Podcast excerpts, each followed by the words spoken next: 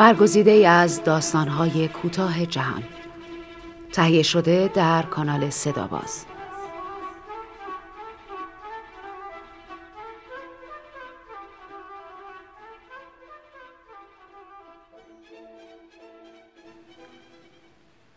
مهتاب،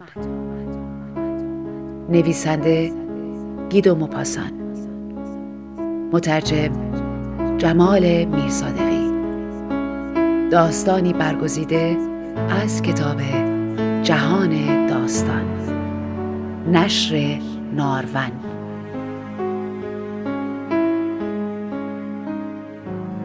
با صدای بهنام بستاندوست.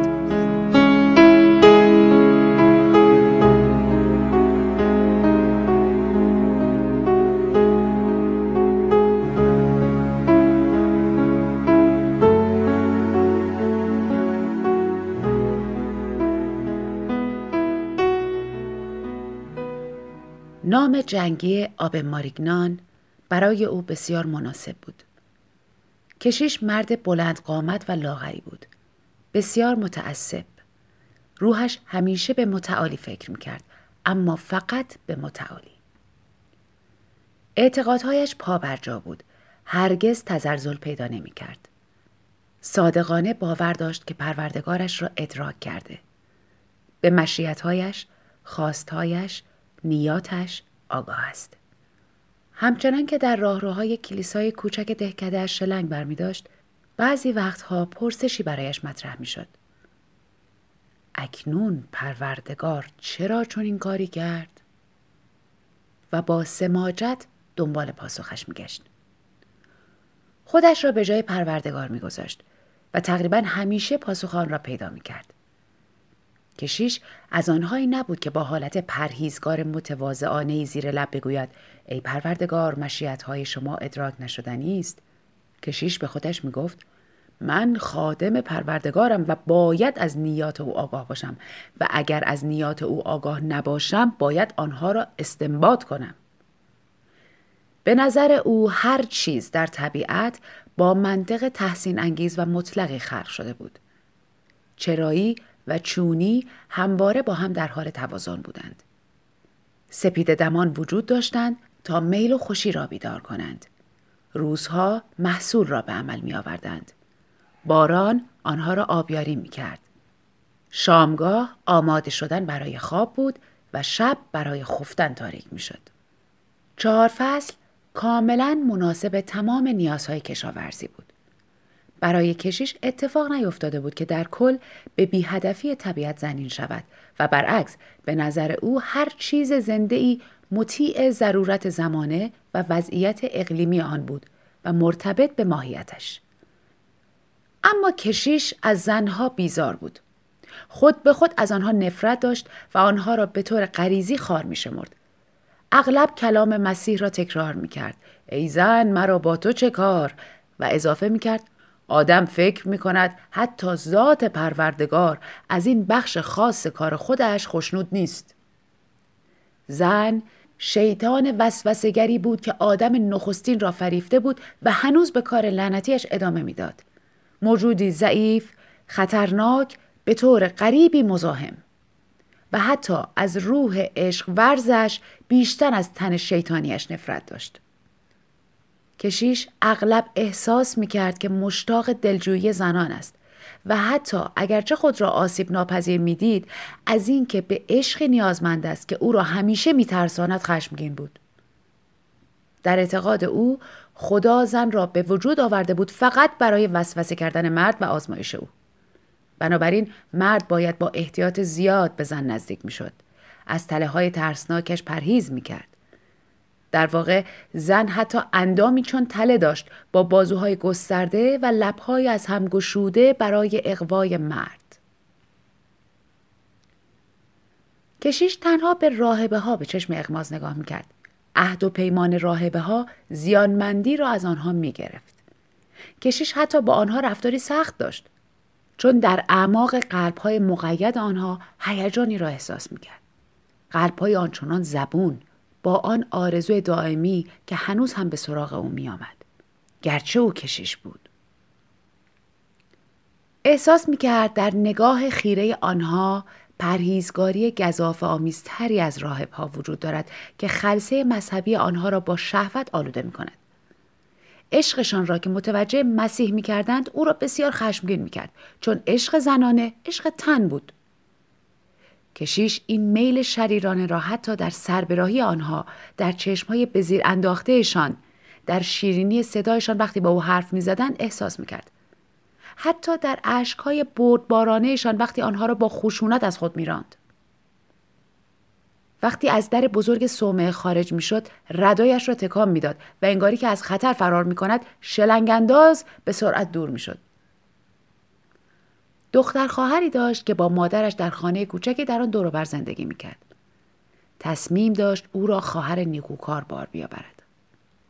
دختر قشنگی بود، سبکسر و شیطان. وقتی آب وزن میکرد دخترک میخندید. کشیش که از جا در میرفت با اشتیاق او را میبوسید و او را در آغوش میگرفت. هنگامی که کشیش به طور غریزی میخواست فرار کند، این در آغوش گرفتن مزه شیرین شادی را به او میچشاند. آن عاطفه پدری را که در هر مردی وجود دارد عمیقانه در او بیدار میکرد. هنگامی که در کنار او توی کوچه‌های دهکده قدم میزد، اغلب برای او از پروردگار صحبت میکرد، از پروردگارش. دخترک به ندرت به او گوش میداد، اما به آسمان، چمنزار، گلها با سرخوشی و کیف نگاه میکرد. کیفی که در چشمهایش دیده میشد. بعضی وقتها میدوید تا حشره پرداری را بگیرد و با سر و صدا پیش داییش بیاورد. نگاه دایی چه قشنگه، میخوام اونو دستاموزش کنم. این میل دستاموز کردن حشرات یا بویدن شکوفه‌های یاس بنفش کشیش را آشفته حال میکرد، ناراحت میکرد، مریض میکرد، چون کشیش در آن شور و شوق درمان ناپذیری را که همیشه در موسم بهار در قلب زنها به وجود میآمد تشخیص میداد. آن وقت یک روز زن خادم کلیسا که کارهای خانه آب ماریگان را انجام میداد با احتیاط به او گفت که دختر خواهرش فاسق گرفته. خبر به شدت کشیش را تکان داد و به حالت خفقان ایستاد با صورتی پر از کف صابون، چون داشت صورتش را می‌تراشید. وقتی حالش کمی به جا آمد و توانست فکر کند و حرف بزند فریاد زد درست نیست؟ تو داری دروغ میگویی ملانی؟ اما زن مهربان دستش را روی قلبش گذاشت. خدا منو بکشه اگه دروغ بگم. جناب کشیش، بهتون میگم دختر خواهر شما همین که خواهرتون به خواب میره هر شب میره بیرون. اونا کنار رودخونه هم دیگر رو میبینن. میتونین فقط برین و بین ساعت 10 و 12 اونا رو اونجا ببینین. کشیش در حالی که چانهش رو چنگ میزد ایستاد و اون وقت شروع کرد تند تند بالا و پایین قدم زدن. درست همانطور که همیشه در ضمن تشریفات عبادت رفتار میکرد. وقتی خواست تراشیدن صورتش رو تمام کند 3 بار صورتش را میان دماغ و گوش برید. تمام روز ساکت ماند. از خشم و جنون باد کرده بود. خشمش به عنوان کشیشی در رویارویی با عشق از میان نرفته، با غضب پدر روحانی سختگیر آمیخته بود و خشم حاصل از اعتراف به نادانی خود، مفتون شدگی و فریب خوردگی از بچه‌ای هم به آن اضافه شده بود. کشیش خودش را با احساس خفقانی پدر و مادری سهیم می‌دانست که دخترشان به آنها بگوید که بی کمک آنها و علی‌رغم موافقت آنها برای خود شوهری انتخاب کرده.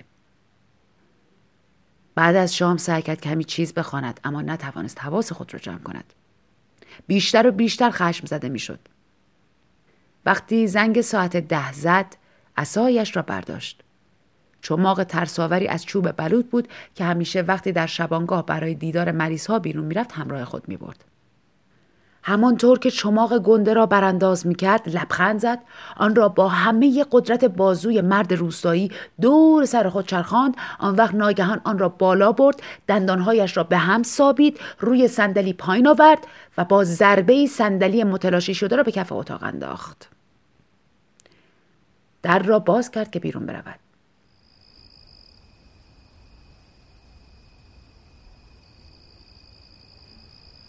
اما در آستانه در ایستاد.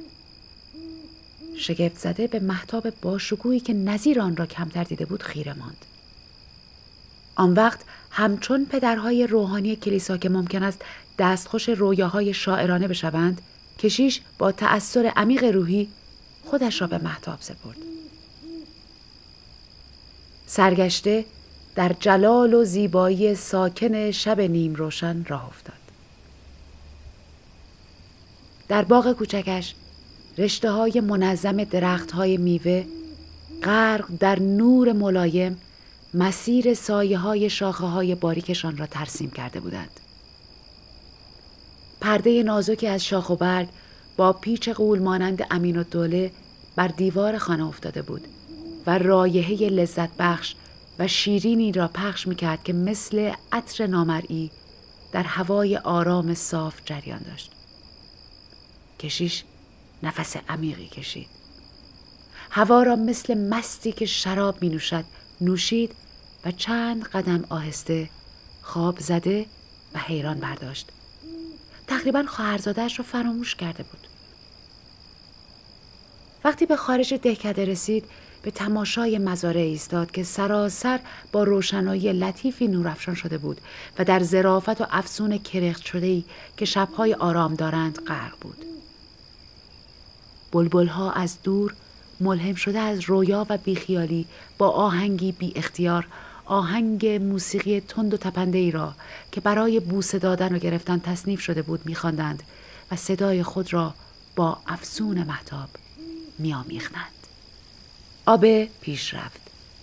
خودش را از دست داده بود، اگرچه نمی‌توانست دلیل آن را بفهمد. احساس ناتوانی می‌کرد. ناگهان دلش ضعف رفت.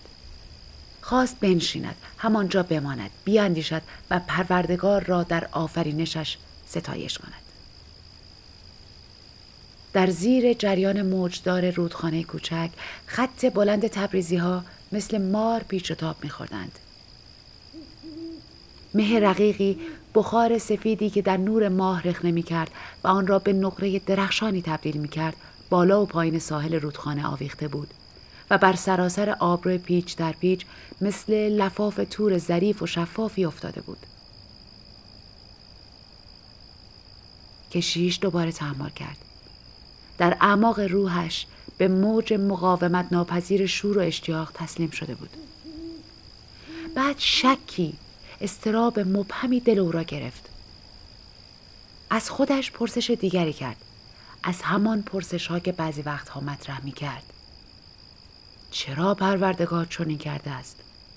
از آنجایی که شب برای خفتن، برای بیخبری، برای استراحت، برای فراموشی منظور شده، پس چرا انقدر افسون کننده تر از روز آفریده شده؟ شیرین تر از سپید دم یا شامگاه؟ و چرا این ماه آرام و دلفریب که از خورشید شاعرانه تر است و مثل این است که با ظرافت بسیارش خیال دارد چیزها را روشن کند، از روشنی روز لطیفتر و مرموزتر است؟ چرا باید سایه ها انقدر جلوه بکنند؟ چرا باید دوست داشتنی ترین پرندگان آوازخوان با پرندگان دیگر به خواب نروند بلکه بیدار بمانند تا در این سایه های درهم و برهم آواز بخوانند؟ چرا این حجاب ناقص بر جهان افتاده؟ چرا این لرزش در قلب، این هیجان روح، این ناتوانی تن وجود دارد؟ چرا این جلوه های سرخوشی را آدم ها هیچ وقت نمی بینند چون آنها در بستر خوابیدند؟ این منظره رفیع، این رود شعر که از آسمان بر زمین جاری است برای چه کسی منظور شده؟ و آب پاسخی نیافت. اما آن وقت در پایین، در لبه مزاره، زیر تاق درختها که از مه براق خیز شده بود، دو سایه پیدا شدند. در کنار هم قدم می‌زدند. مرد بلند قامت‌تر بود و دست دور گردن معشوقش انداخته بود و گاهی پیشانی او را می‌بوسید. حضور ناگهانی آنها فضای ساکن را زنده کرد و عاشقان جوان را چون صحنه ربانی که برای آنها آفریده شده باشند در بر گرفت. به نظر می‌رسید که این شب آرام و ساکت برای این زوج، این موجود یگانه منظور شده و آنها مثل پاسخ زنده‌ای به سوی کشیش می آمدند. پاسخی به پرسش او که از جانب پروردگار او فرستاده شده. کشیش آرام ایستاد. قلبش با پریشانی می زد. و احساس میکرد که انگار به صحنه ای از کتاب مقدس نگاه میکند، مثل عشق رود و بوآز، مثل تحقق خواست پروردگار و ظهورش در یکی از صحنه‌های مهم کتاب مقدس.